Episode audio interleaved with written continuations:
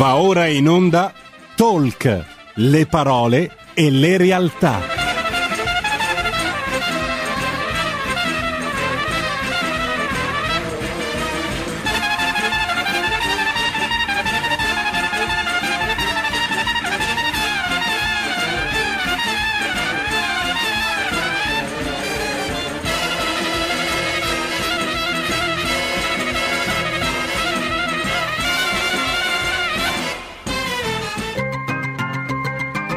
Carola Rossi conduce Envisioning, le voci dell'innovazione.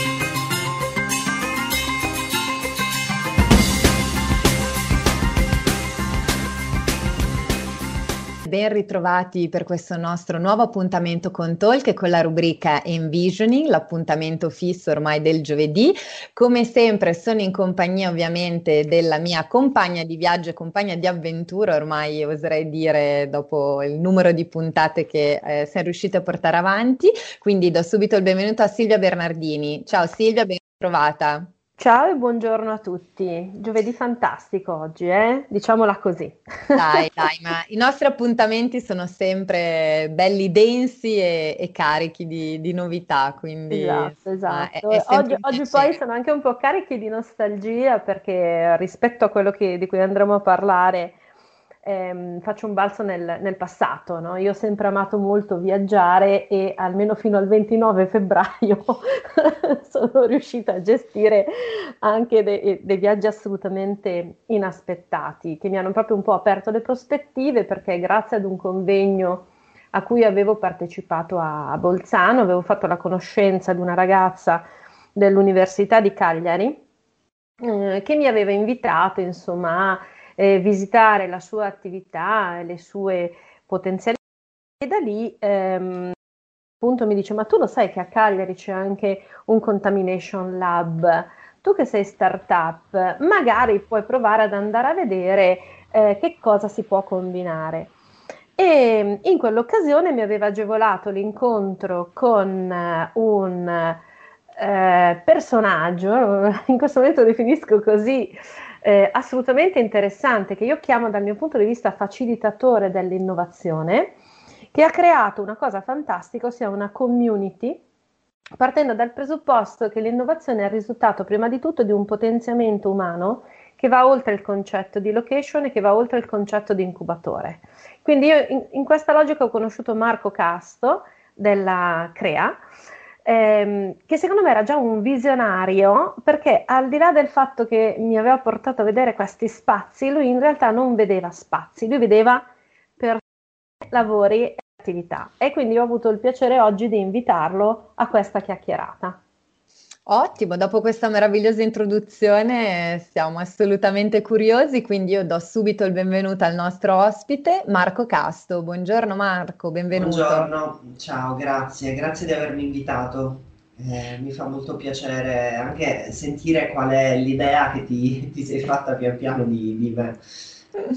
Eh, Marco, guarda, appunto, come, come diceva Silvia, tu oggi sei, sei, qui con noi perché appunto dalle poche parole che ha detto Silvia per introdurti sei assolutamente allineato con quella che è un po' la filosofia proprio di envisioning del nostro programma, ovvero quella capacità di riuscire un po' a, ad andare oltre, a guardare, ad aprire un po' lo sguardo per vedere nuovi orizzonti. Ed è molto bello secondo me, eh, poi adesso chiederò a te ovviamente di, di presentarti e raccontarci un po' quella che che è la tua attività, però trovo molto interessante il tuo saper guardare anche l'aspetto umano, no? Quindi Silvia ha detto delle parole bellissime a mio avviso, ha detto non guarda solo aziende, ma guarda un potenziamento dell'aspetto umano.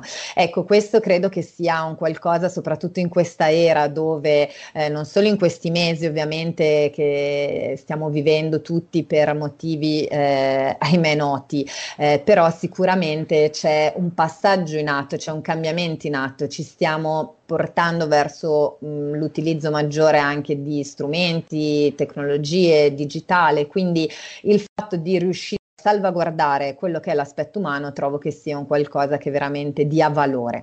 Però non ti rubo altro tempo, quindi assolutamente la prima domanda Marco, ecco, chi sei e di cosa ti occupi a questo punto? Che cos'è Crea di cui ci parlava Silvia? Allora, io uh, vi sembrerà uh, un po' meno strano adesso, visto che abbiamo parlato della, della questione legata no, all'umanità. Io sono laureato in psicologia e, mm, e, poi sono incappato verso la fine del mio percorso di studi nel Contamination Lab. Io sono stato uno dei partecipanti della seconda edizione qui a Cagliari.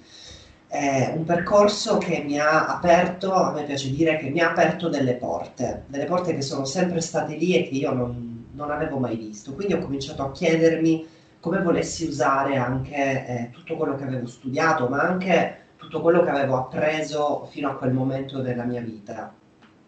E diciamo che il Contamination Lab è stato proprio un laboratorio nel quale ho potuto sperimentare eh, tutte, tutte, queste cose. Quindi ho cominciato veramente a, a, a capire che, eh, per esempio, gli strumenti di statistica potevano essere utilizzati eh, in ambito imprenditoriale, magari per fare delle, delle, delle, ricerche a livello di mercato o sui clienti, magari tutto quello che avevo imparato sul marketing e sulla comunicazione poteva essere riutilizzato, ricombinato. Quindi eh, è stato veramente un bellissimo trampolino.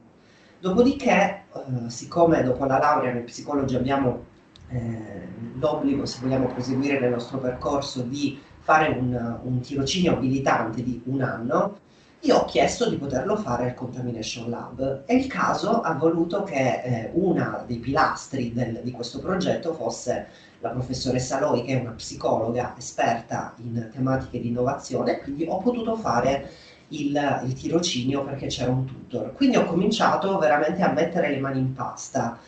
Lì mi sono eh, occupato inizialmente della parte legata alla ricerca scientifica che sta alla base di un progetto basato sulla contaminazione eh, appunto dei saperi dei ragazzi no? che provengono da tutti gli ambiti dell'Ateneo di Cagliari.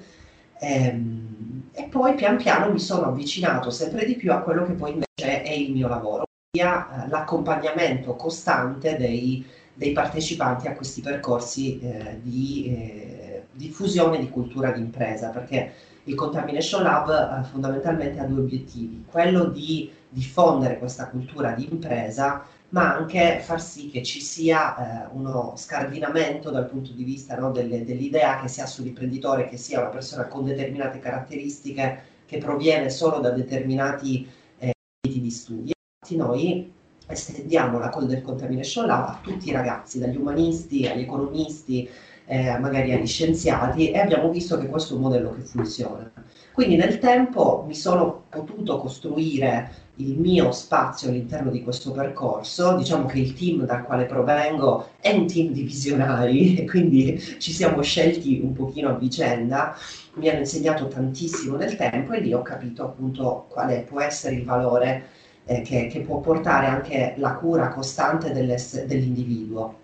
Ovviamente ciascuno di noi ha delle potenzialità, queste potenzialità possono essere eh, manifestate eh, spontaneamente oppure magari hanno bisogno di un supporto.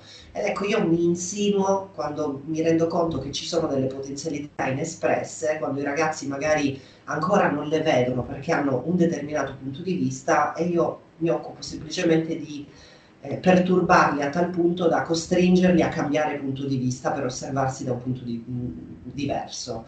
E devo dire che questo nel tempo eh, ha portato tantissime eh, tantissime cose positive, non soltanto per i progetti di per sé, ma proprio per le persone che dopo anni ancora continuano magari a scrivermi, a chiedermi magari dei consigli, dei, dei colloqui e a me ovviamente questo, tutto questo fa, fa soltanto eh, dal Contamination Lab, che era un progetto incentrato sulla eh, contaminazione a livello universitario tra studenti, laureati, dottorandi e anche il mondo della ricerca e dell'impresa, abbiamo creato il CREA. Il CREA è il Centro Servizi d'Ateneo per l'innovazione e l'imprenditorialità che, eh, dire, funge da, ehm, da, da, da centro eh, per, per la Sardegna dove appunto è possibile trovare dei progetti di formazione sull'imprenditorialità, eh, non soltanto diretti a studenti, ma anche ad una delle categorie più svantaggiate che è quella dei eh, disoccupati.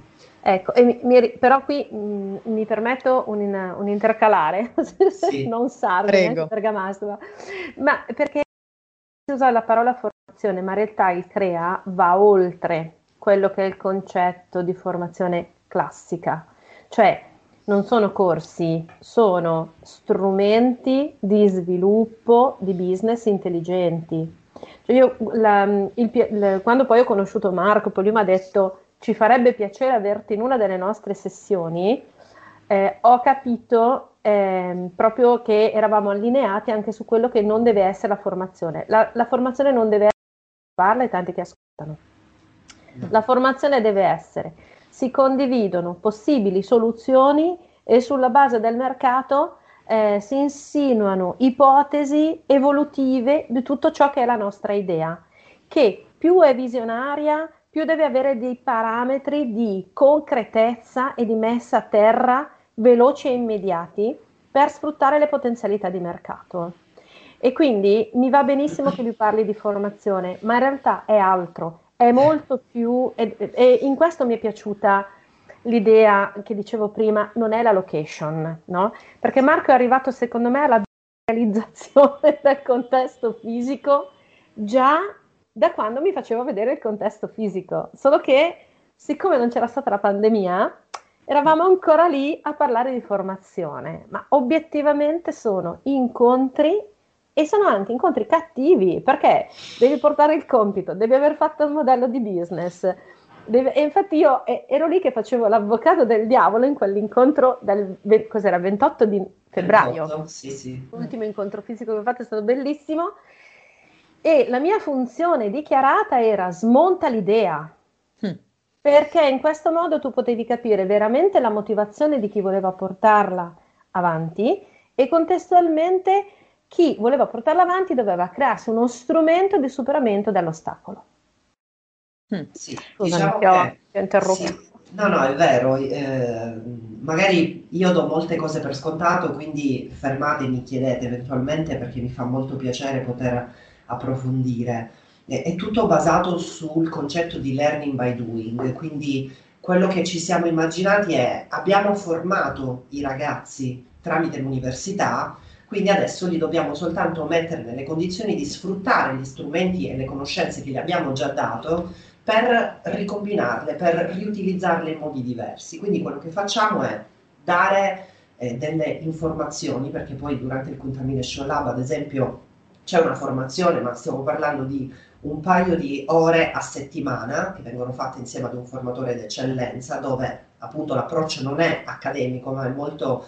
Eh, Mm, pratico. Molto pratico, sì, ma anche molto, um, molto vicino al mondo reale dei ragazzi che vivono. Molto imprenditoriale. Non è, esatto, non è campato per aria, cioè molto vicino a quello che poi i ragazzi andranno a vedere e gli poniamo dei problemi, problemi ai quali noi non abbiamo delle risposte, cioè devono essere loro appunto a trovare delle risposte e appunto i checkpoint che facciamo di tanto in tanto per vedere come sta andando l'attività dei ragazzi servono a questo, non tanto a smontare l'idea, ma a porre il dubbio. Cioè, dal mio punto di vista, io vedo qualcosa che magari tu non hai visto, quindi io ti faccio una domanda e che deve servire semplicemente a te per trovare la risposta a quella domanda e quindi portare maggiore valore alla tua idea.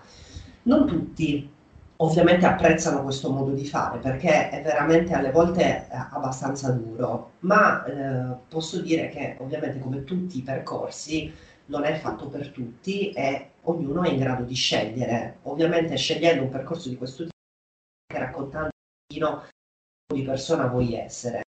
Siamo molto su eh, la, no? sul fatto che i ragazzi siano in grado di gestirsi il tempo, che siano in grado di gestire lo stress, le risorse, ma non per noi, cioè queste sono tutte cose che rimarranno a loro. Ecco, qui subentra ancora una volta il, la mia figura, io servo per aiutarli a dare senso a questo percorso, a trovare il proprio senso e capire che eh, portare eh, eh, tutto quello che è stato richiesto entro la deadline. Sì, certamente eh, a me fa piacere perché eh, ma qualcosa di te e domani non lo racconterai a me, ma probabilmente lo racconterai a degli investitori o comunque a dei clienti, a dei partner e quindi cerchiamo di dargli eh, tutto, eh, di farli sperimentare in questi sei mesi o in un anno, in dipendenza dal tipo di percorso, tutto quello che poi andranno a sperimentare nel mondo reale.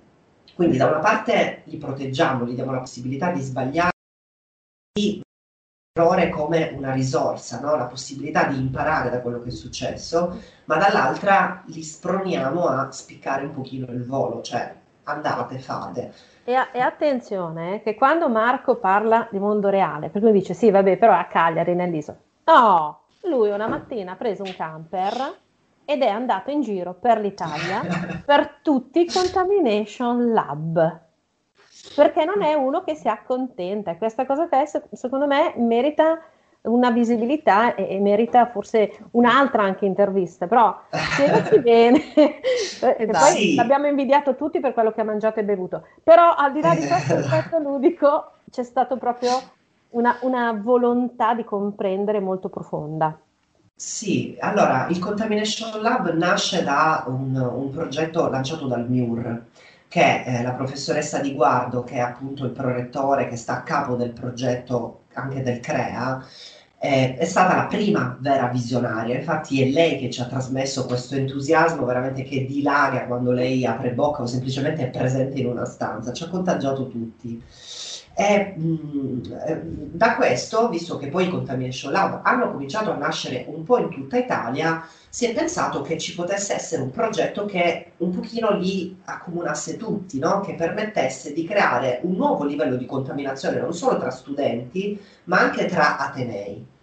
E quindi c'è stato il, il, il progetto Italian C-Lab Network, di cui Cagliari è stato il capofila, continua ad essere il capofila perché questo bando scadrà eh, tra qualche mese, e, e, e, quindi noi ci siamo ritrovati a, a, gestire, ma neanche a gestire, a coordinare 22 Atenei. Quindi un giorno, mentre eravamo in rientro da Roma, dove avevamo fatto un incontro con tutto il board no, dei, dei, project manager dei vari C-Lab italiani, eravamo in aereo, io, la mia collega Laura e la professoressa seduti in una fila, tipo tre comari che stanno lì sempre a ciaciarrare dalle 8 del mattino, e io e Laura, che già avevamo pensato a quest'idea, abbiamo detto dobbiamo chiederlo a Chiara, dobbiamo fare qualcosa che vada al di fuori perché la nostra comunicazione deve essere comunque diversa, non deve essere istituzionale, cioè deve essere istituzionale ma deve essere fatta in maniera diversa. Perché non facciamo un viaggio in tutta Italia dove andiamo a conoscere queste persone, a conoscere i ragazzi, i docenti, gli spazi? E quindi abbiamo chiesto a Chiara di abbiamo proposto questo progetto e ovviamente come tutte le volte eh, ci, ha, ci, ha, detto che eravamo pazzi, eh, però poi ovviamente pensandoci... fortemente. Esattamente, ma questo è stato possibile anche perché abbiamo un rettore che è a sua volta una donna visionaria, cioè eh, vede veramente molto in là e quindi siamo partiti io, Laura eh, una troupe di videomaker, i Naked Panda, che sono dei ragazzi fantastici perché sì, poi insomma eh, riescono a, a, rendere tutto, anche quei momenti che non erano da far vedere, loro sono riusciti a farli venire fuori per quello che erano realmente. E, è stato un viaggio bellissimo alla scoperta di tutte le diversità che stanno in tutte le città e ci siamo resi conto ovviamente che le città in cui nasce un Contamination Lab eh, eh, a, loro, eh, a, loro, volta mh, mh, influenzano i Contamination Lab perché ci sono problematiche differenti. Magari quello che può, eh, può succedere al, a, alle università che stanno al nord, qui in Sardegna noi non, non, non lo viviamo. Quindi è stato bello creare tutto eh, questo, avviare questo dialogo, far vedere ai ragazzi comunque che eravamo eh, delle persone, eh, chi eravamo, cosa stavamo facendo, perché poi dietro tutto e questo c'era, c'era comunque anche una community sotto che eh, rischiava di non riuscire ad aggregarsi perché per distanze territoriali, per impegni, per tutta una serie di cose. Sì, vabbè, è il solito progetto di no, eh, c'è una volontà eh, di tirare delle fila per eh, sottolineare tutto ciò che è talento, tutto ciò che è valore, tutto ciò che è opportunità. Diversamente si omologa tutto in un lo dovevo fare, l'ho fatto, lo rendi conto, è stato bello, punto, chiuso, basta. Ma non è questo quello che vuole fare Crea, quindi no, su questo no. ci siamo incontrati. Eh, non eh. fa per noi, non esatto, fa assolutamente esatto. per noi.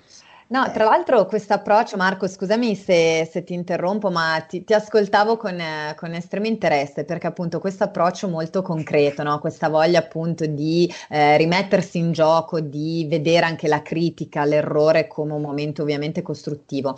Ecco, eh, come l'hai visto declinato invece nel target non solo studenti ma disoccupato? Perché appunto tu prima accennavi eh, a come appunto crearsi uno spazio aperto non solo per gli studenti, ma anche per persone magari un po' più eh, alte come età, no? quindi un po' più mature, che a loro volta hanno alle spalle un percorso, un trascorso, hanno magari già una loro forma mentis anche molto ben definita, magari anche un po', permettimi di dire, meno malleabile di quella che può essere invece eh, quella di uno studente fresco di studi. Ecco, che tipo di riscontro hai avuto su questo tipo invece di, di target eh, eh con il quale collabori? Due target sono molto interessanti entrambi, eh, mentre con i ragazzi dell'università magari si è eh, un pochino più pronti su determinate tematiche, quando si lavora con il target dei disoccupati, eh, alle volte capita appunto che ci siano delle persone che non hanno idea di che cosa sia l'innovazione. Quindi è questa secondo me la parte più bella perché eh, li, li, si porta, li si accompagna a scoprire qual è il loro concetto di innovazione. Molto spesso l'innovazione viene eh, associata direttamente alla tecnologia. Mm, noi abbiamo fatto vedere che l'innovazione può essere anche semplicemente un processo no? di fare eh, qualcosa in maniera diversa o semplicemente la combinazione di elementi già esistenti in maniera un po' diversa. Quindi quello che anche in questo caso cerchiamo di fare è accompagnare le persone in un percorso che sia cucito su di loro. I percorsi per i disoccupati poi peraltro sono articolati in maniera diversa rispetto al Contamination Lab, sono un pochino più soft eh, perché necessitano di un tempo di apprendimento ovviamente diverso rispetto a chi esce da un'università ed è abituato a studiare eh, e un pochino a correre e soprattutto lì imponiamo moltissima attenzione ancora di più alla parte pratica e offriamo anche delle consulenze avvalendoci di consulenti esperti in diversissimi settori.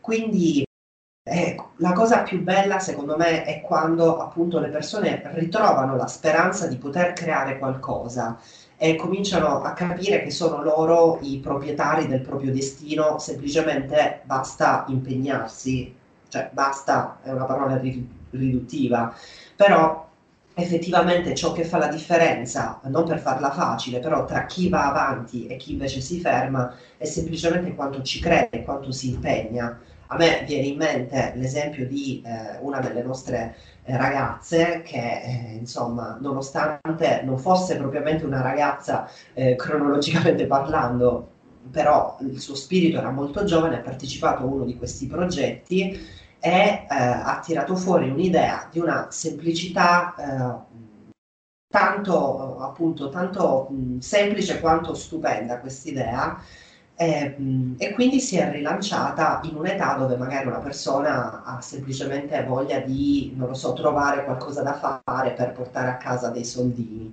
E invece lei ha investito tutto, passione, tempo, pazienza, relazioni con figli, marito, perché poi ovviamente tutto questo si mette no, in mezzo perché bisogna si ha un'idea imprenditoriale, bisogna eh, curarla come se fosse appunto un figlio e lei è riuscita a mantenere in tutte queste difficoltà un equilibrio eh, veramente stupendo e la sua idea, se posso dirlo, si chiama Tilimba, eh, visto che si avvicina il Natale le faccio anche un po' di, di pubblicità e lei ha, ha, ha trasformato quello che è lei in un prodotto. Lei è una persona estremamente ehm, eh, emozionale, è una persona che veramente semplicemente parlandoci eh, entra in empatia con, con chiunque. Lei ha, ha, creato questa box emozionale dove crea un, un, piccolo dischetto di, ehm, di, carta riciclata fatto da lei, cioè lei prende la carta, fa la carta riciclata, va a raccogliere i semi di mirto, li mette dentro eh, quest, questo dischetto e poi ha creato una box composta anche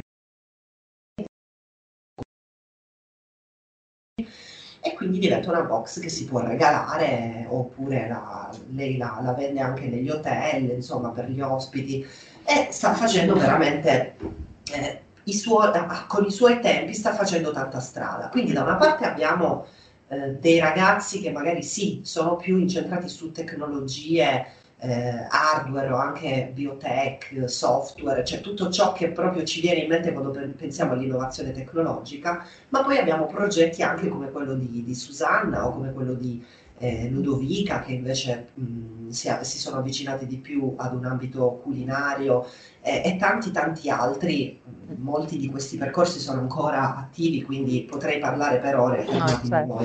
no quindi il concetto è molto eterogeneo, no? Questo, grazie Marco perché effettivamente ci hai dato uno, uno spaccato molto interessante la te- e la testimonianza di una realtà che secondo me è davvero molto molto particolare e di come dire, che può spronare tante persone. Ecco, quindi grazie davvero per, uh, per, la tua testimonianza.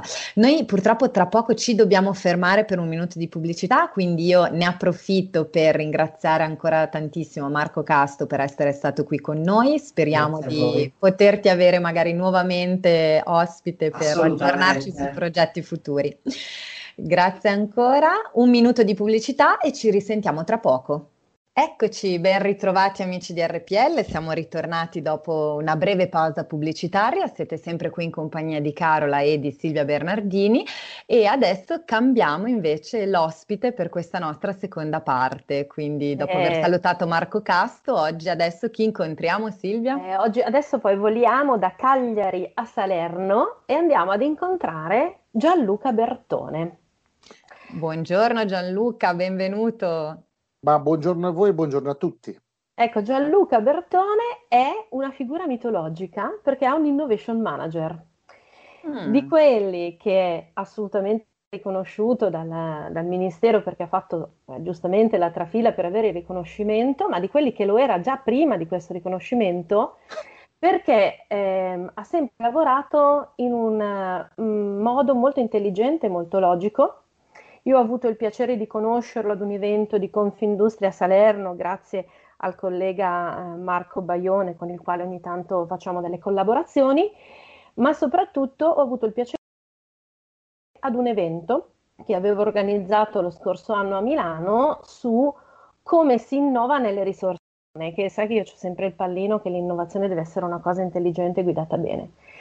E ho trovato un autista fantastico in questo, perché Gianluca è, è proprio quello che molti dovrebbero conoscere per fare bene il proprio lavoro. Però basta sembra che ci conosciamo troppo, presentati tu adesso. ecco Gianluca, esatto, quindi benvenuti innanzitutto, grazie per aver accettato il nostro invito e chiedo a te a questo punto di presentarti perché appunto hai questa, questo ruolo mitologico, no? come diceva giustamente Silvia, ma io dico poco conosciuto magari, quindi spiega meglio a me agli ascoltatori di cosa ti occupi. Intanto sgombrerei il campo dal, dalla parola mitologico perché mi, mi rimanda l'idea Uh, il trinariciuto di, di Guareschi, nelle narrazioni di Guareschi. Quindi no, dai, su via, non sono affatto mitologico, sono un essere umano plasmato ad immagine e somiglianza della Silvia soprattutto, nel senso che è una cara, come si dice, una cara amica, ma oltre che, oltre che cara amica è un'ottima spalla con la quale vulcani di idee. A me questo piace molto, il, il, concetto dell'innovazione è soprattutto legato proprio al fatto che ci sia l'idea, ci sia una visione e, e quindi su questo si fonda fondamentalmente tutto quanto il concetto, lo spirito col quale poi alla fine si approccia al meglio ehm, la definizione del settore su, sulla base di ciò che viene definito anche dal Ministero. Teniamo presente che noi abbiamo delle linee guida che rispettiamo, ovviamente sono delle linee guida che, che seguono il mercato e l'evoluzione tecnologica internazionale, ma ricordiamoci sempre che al di là dell'internazionale noi siamo l'Italia e l'Italia nel mondo è riconosciuta in particolar modo per una caratteristica che fortunatamente manteniamo ancora saldamente eh, in mano e la manteniamo proprio per, per via del, della nostra natura estremamente eclettica, per la nostra natura estremamente vulcanica. Io abito a pochi, pochi, insomma, una sessantina di chilometri da un vulcano, quindi tutto sommato, come dire, ma quell'energia soprattutto nel riuscire a pensare, a ideare uh, cose che sono sistematicamente o la trasformazione di ciò che esiste o addirittura qualcosa di, che diventi completamente nuovo. Ottimo, ecco, grazie per, per la definizione perché appunto è importante anche capire eh, che cosa significa. Ecco, eh, Gianluca, appunto, partendo un po' dalla, dalla, tua visione, quindi proviamo a spiegare dal tuo punto di vista, alla luce anche appunto della tua esperienza, eh, che cosa significa innovazione. Quindi co- come si può definire il concetto di innovazione? Ma intanto innovazione, come dice la parola, partiamo dalla parola stessa. Partiamo dalla parola innovazione significa fare qualcosa di nuovo, quindi creare qualcosa che un attimo prima non c'era. Ora l'innovazione può essere un prodotto o di una trasformazione e per trasformare, sempre come dice la parola, da transforma, cioè tra, cambiare forma, vuol dire che prima aveva una forma e, e, quindi poi ne ha presa un'altra. Quella è di per sé una innovazione, però una innovazione soprattutto trasformativa ed è una delle realtà e soprattutto segue la, il concetto che era stato identificato in particolar modo da uh, Schumpeter, un economista del secolo scorso che uh, ha uh, identificato e definito proprio la, l'innovazione in questi termini, trasformare qualcosa che già esiste oppure prendere un processo che già esiste e renderlo nuovo, metterci un elemento che lo renda nuovo. Questo è esattamente innovazione, ma il terzo millennio ha reso, ha reso possibile, cioè l'avvento del terzo millennio ha reso possibile un nuovo modello di innovazione che è quello su cui si fonda l'innovation management, vale a dire lo scenario per il quale dal nulla, dal nulla nascono cose del tutto nuove, che è quella creazionista, quindi si crea qualcosa dal nulla e quindi l'innovazione diventa eh, puro creazionismo, cioè creare, avere una visione di qualche cosa che è, diciamo, è un'attitudine tipicamente imprenditoriale, quella che dal nulla ti consente di creare qualche cosa e di uh, andare a non più parlare di prodotto o di processo, ma si parla di bisogni. Cioè ho creato un nuovo bisogno. Ricordiamoci sempre che noi siamo la generazione, la generazione, ma non esageriamo, siamo nell'epoca in cui uh, si è creato il bisogno della uh, interconnessione globale Immaginiamoci se adesso si staccassero tutte le wifi, tutte le reti di interconnessione globale, quanta sofferenza genereremmo e quanto, quanta, quanta paura, perché dici cavolo, ma io prima avevo 20.000 follower, adesso posso avere il condominio che mi segue o che mi insegue con un randello perché ho, messo, ho fatto male la differenziata. Ecco, tengo a precisare quando Gianluca parla di generazione che io e lui in questo momento siamo compagni di liceo, chiaramente. Cioè, era chiaro sto fatto, giusto? Ma sì, no, sì, beh, sì, se no sembriamo da Gianlu, se no, come dicono i miei figli, se no siamo dei poveri boomer, dai. eh, queste nuove categorie, vai, no, dicevi Co- Silvia. Come amo dire io, sono molto orgoglione di essere un boomer. Eccola là. Tutta esperienza. Ma sì. No, dicevi Silvia. No, dicevo appunto che ehm, eh, nella, in quello che lui racconta, nella sofferenza da mancanza da follower, eh, io vedo anche la necessità di rideclinare questa tipologia di approccio rispetto ad un genitore eh, che deve seguire la nuova forma educativa del proprio figlio. Um, io sono sempre stata reputata una mamma sconsiderata perché aveva stabilito dei tempi di accesso alla tecnologia già da quando i miei figli erano un pochino più piccoli, perché il fatto che la tecnologia per me fosse, tra virgolette, un problema o una cosa da studiare eh, è un problema mio. Eh, I nati digitali che non hanno il mio problema diventano per me una fonte incredibile di risoluzione quando mi si incastra qualcosa, però è evidente che sono al di fuori del contesto ed è evidente che però se uso l'intelligenza, quello che colgo è che l'importante è che i ragazzi continuino a gestire le macchine così come le aziende continuino a gestire la digitalizzazione come processo all'interno delle loro aziende e non lo prendano semplicemente come una pioggia di comodità e come un'area di comfort per fare qualcosa di meno. questo è quello che non deve passare nel messaggio legato alla digitalizzazione in azienda. O mi sbaglio Gianluca?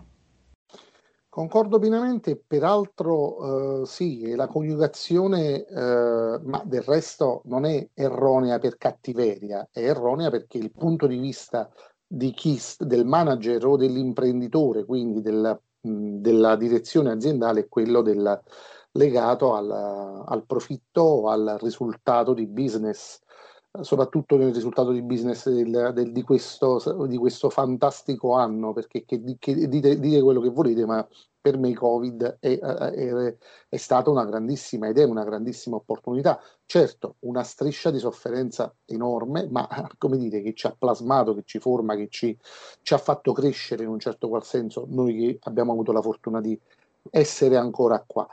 Mm, in ogni caso, però, eh, come dire, come dicevo, gli imprenditori, tanto i manager, vedono dal loro punto di vista. In realtà, eh, sì, per loro è soprattutto un abbattimento di costi. Io quando, vado, quando lavoro con le aziende, sono un consulente aziendale, mi occupo eh, del loro percorso di crescita e eh, quando vado da loro propongo dei supporto dec- dei supporto nelle decisioni loro la cosa che se la risposta principale introduci questo sistema abbatti il costo e vedi che, come si dice, si aprono le porte, si stendono tappeti rossi. Benissimo, vieni qua, possiamo parlare. Sì, ma per abbattere questi costi devi cambiare la mentalità. Cosa? Devi eh. cambiare la cultura aziendale. Come? Cioè, non sono più qui, non sono più il re? Non, non puoi esserlo più. E allora no, via.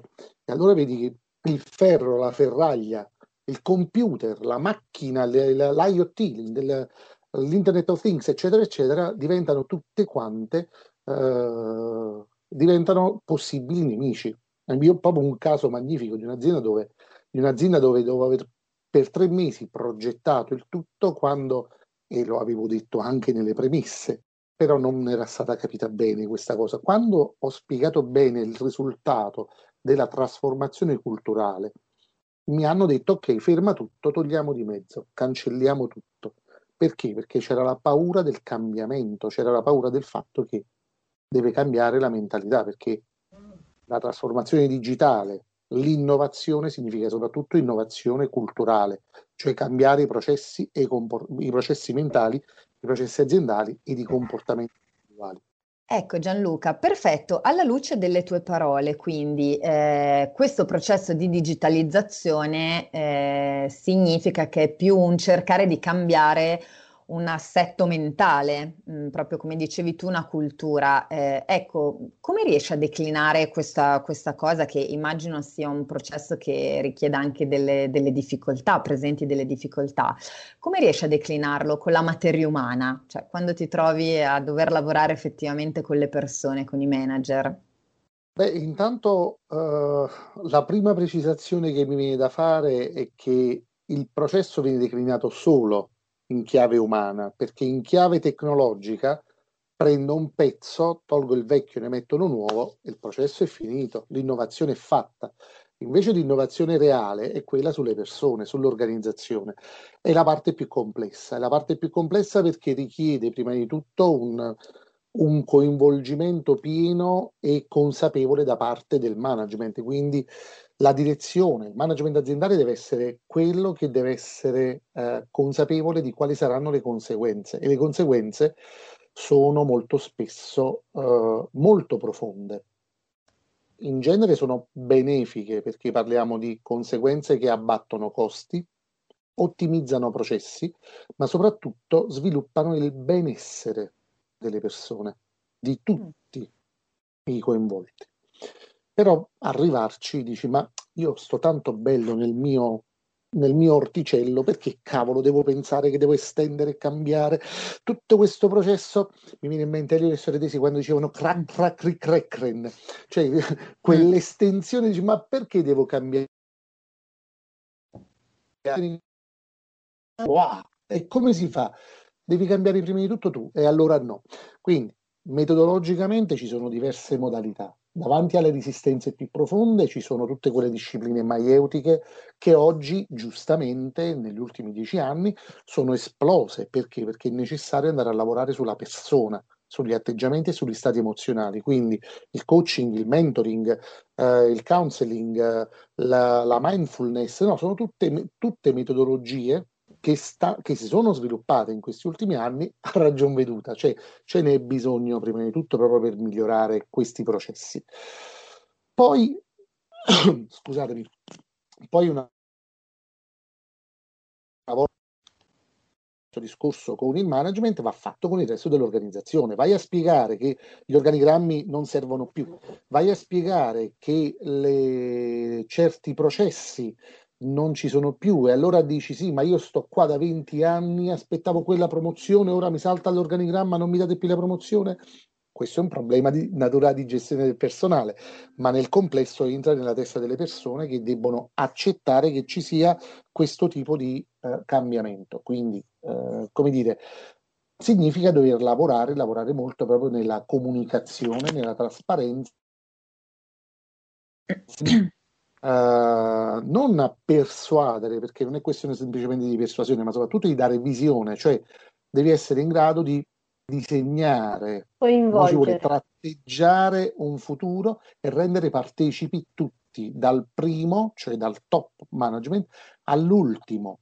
L'ultimo dell'organizzazione, chi è? Quello che alla fine giornata ti chiude la porta a chiave, anche questa persona deve essere coinvolta, deve partecipare al processo, se non decisionale, quantomeno consultato, perché possa essere poi protagonista.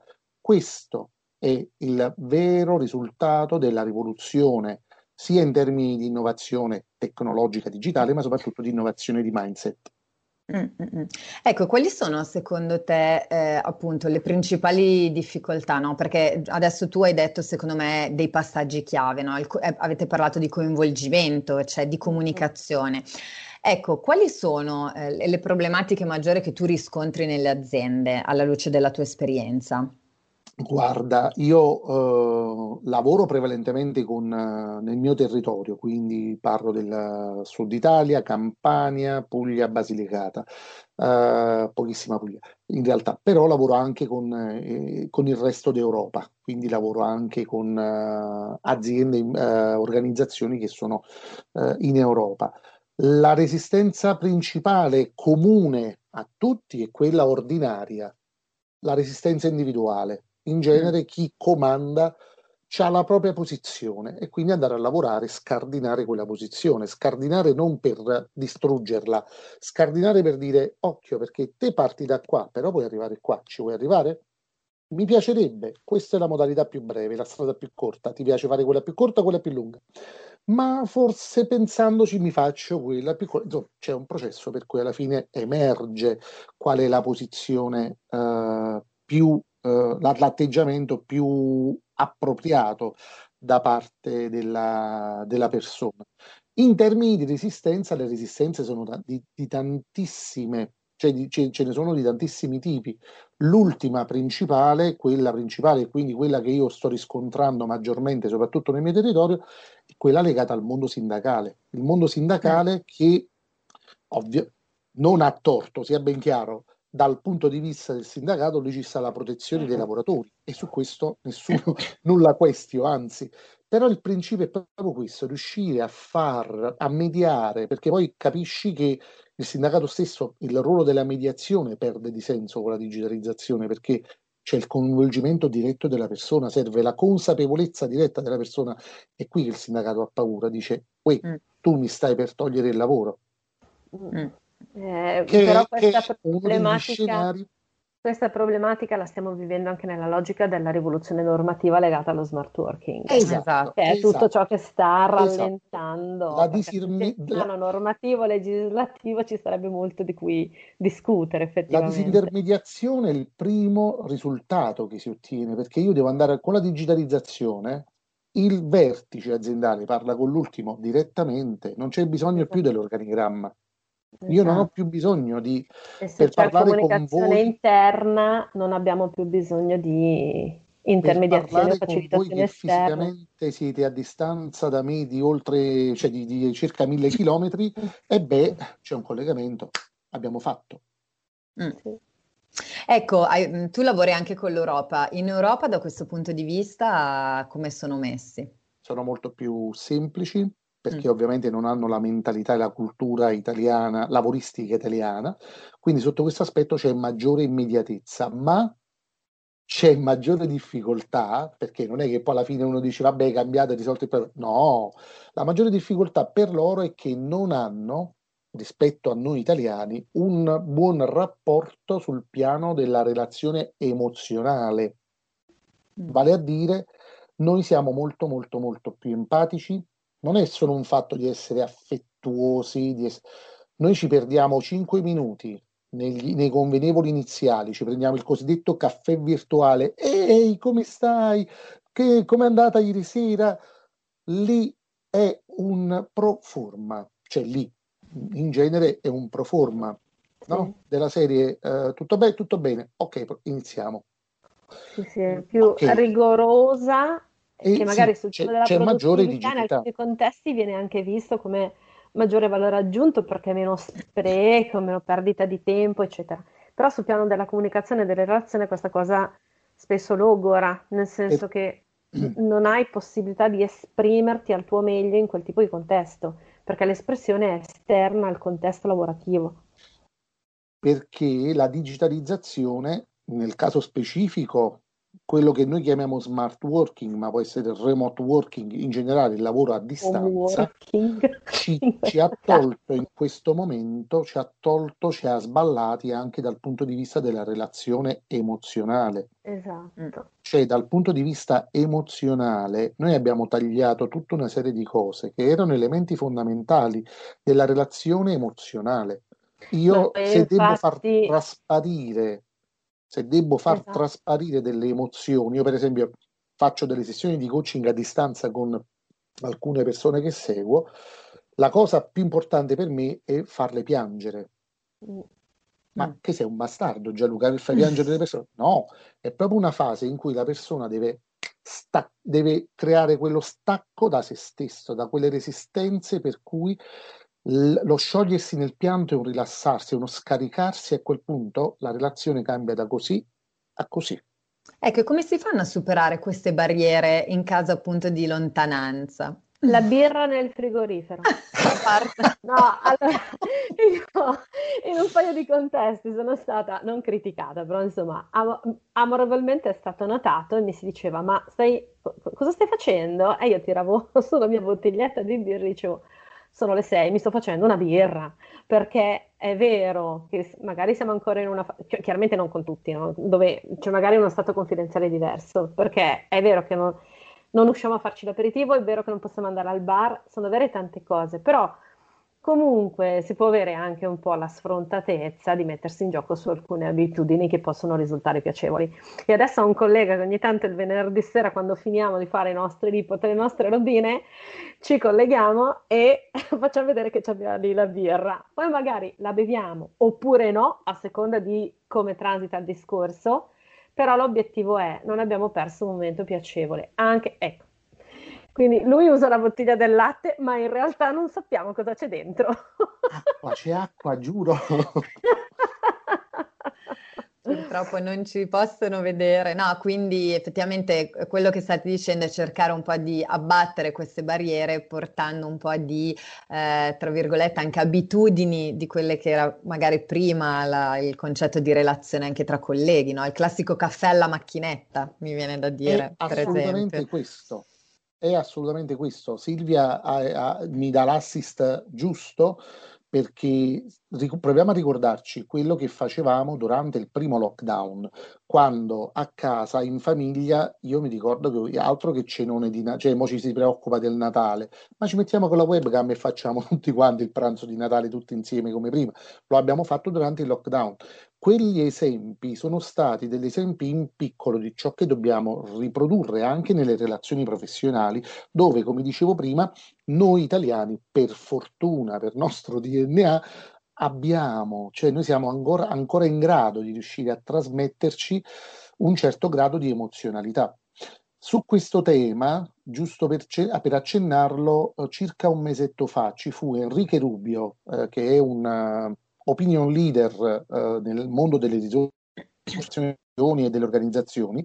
Uh, io lo seguo su LinkedIn, Enrique Rubio che propose un thread, cioè un argomento uh, di discussione estremamente interessante in cui si parlava del fatto che c'era un forum sempre di un gruppo HR dove si parlava del quale era il dress code da tenere durante la videoconferenza. Enrique Rubio, che è una persona, eh, un professionista di altissimo livello, sempre equilibrato, sempre molto, infatti ho iniziato a seguirlo da marzo scorso proprio perché ha lanciato un, un, un nuovo canale che è Hacking HR. Enrique Rubio, una persona così equilibrata, ha tirato fuori in quel post tre parolacce. Cioè, per far uscire tre parolacce ad uno che non ne ha mai tirate fuori, evidentemente eh, c'è un grosso problema. Mm, perché il problema in questo caso è fare in modo di assicurare che le persone abbiano la, la possibilità di potersi esprimere nella loro autenticità. Mm. Gianluca, guarda, purtroppo come Silvia ci succede sempre, non, non, capisco come ovviare a questo problema, siamo purtroppo in chiusura, io come sempre vorrei soffermarmi con i nostri ospiti molto più tempo. Io Gianluca ti ringrazio tantissimo veramente per, per la tua testimonianza perché ci hai dato secondo me uno spaccato molto, molto reale, molto vero eh, di quello che è il percorso che tutti noi dobbiamo cercare di fare e secondo me ci hai fatto anche mh, perdere un po' quella paura che a volte eh, è insita in tutti questi cambiamenti. Quindi ringrazio veramente Gianluca Bertone per essere stato qui con noi oggi. Grazie a voi. Grazie e, ovviamente a Silvia. Io ho già la testa sui prossimi pezzi da 90, perché per Envisioning solo pezzi da 90 capiremo in che regione andremo la prossima volta. Esatto, come vedete, esatto, diamo spazio un po' a, a tutta Italia per, per, confrontarci tutti insieme. Grazie Silvia, come sempre, anche a te per la tua compagnia. Io ringrazio anche tutti gli ascoltatori. Vi do ovviamente appuntamento a settimana prossima, sempre con Talk. Buona giornata a tutti. Avete ascoltato Envisioning, le voci dell'innovazione.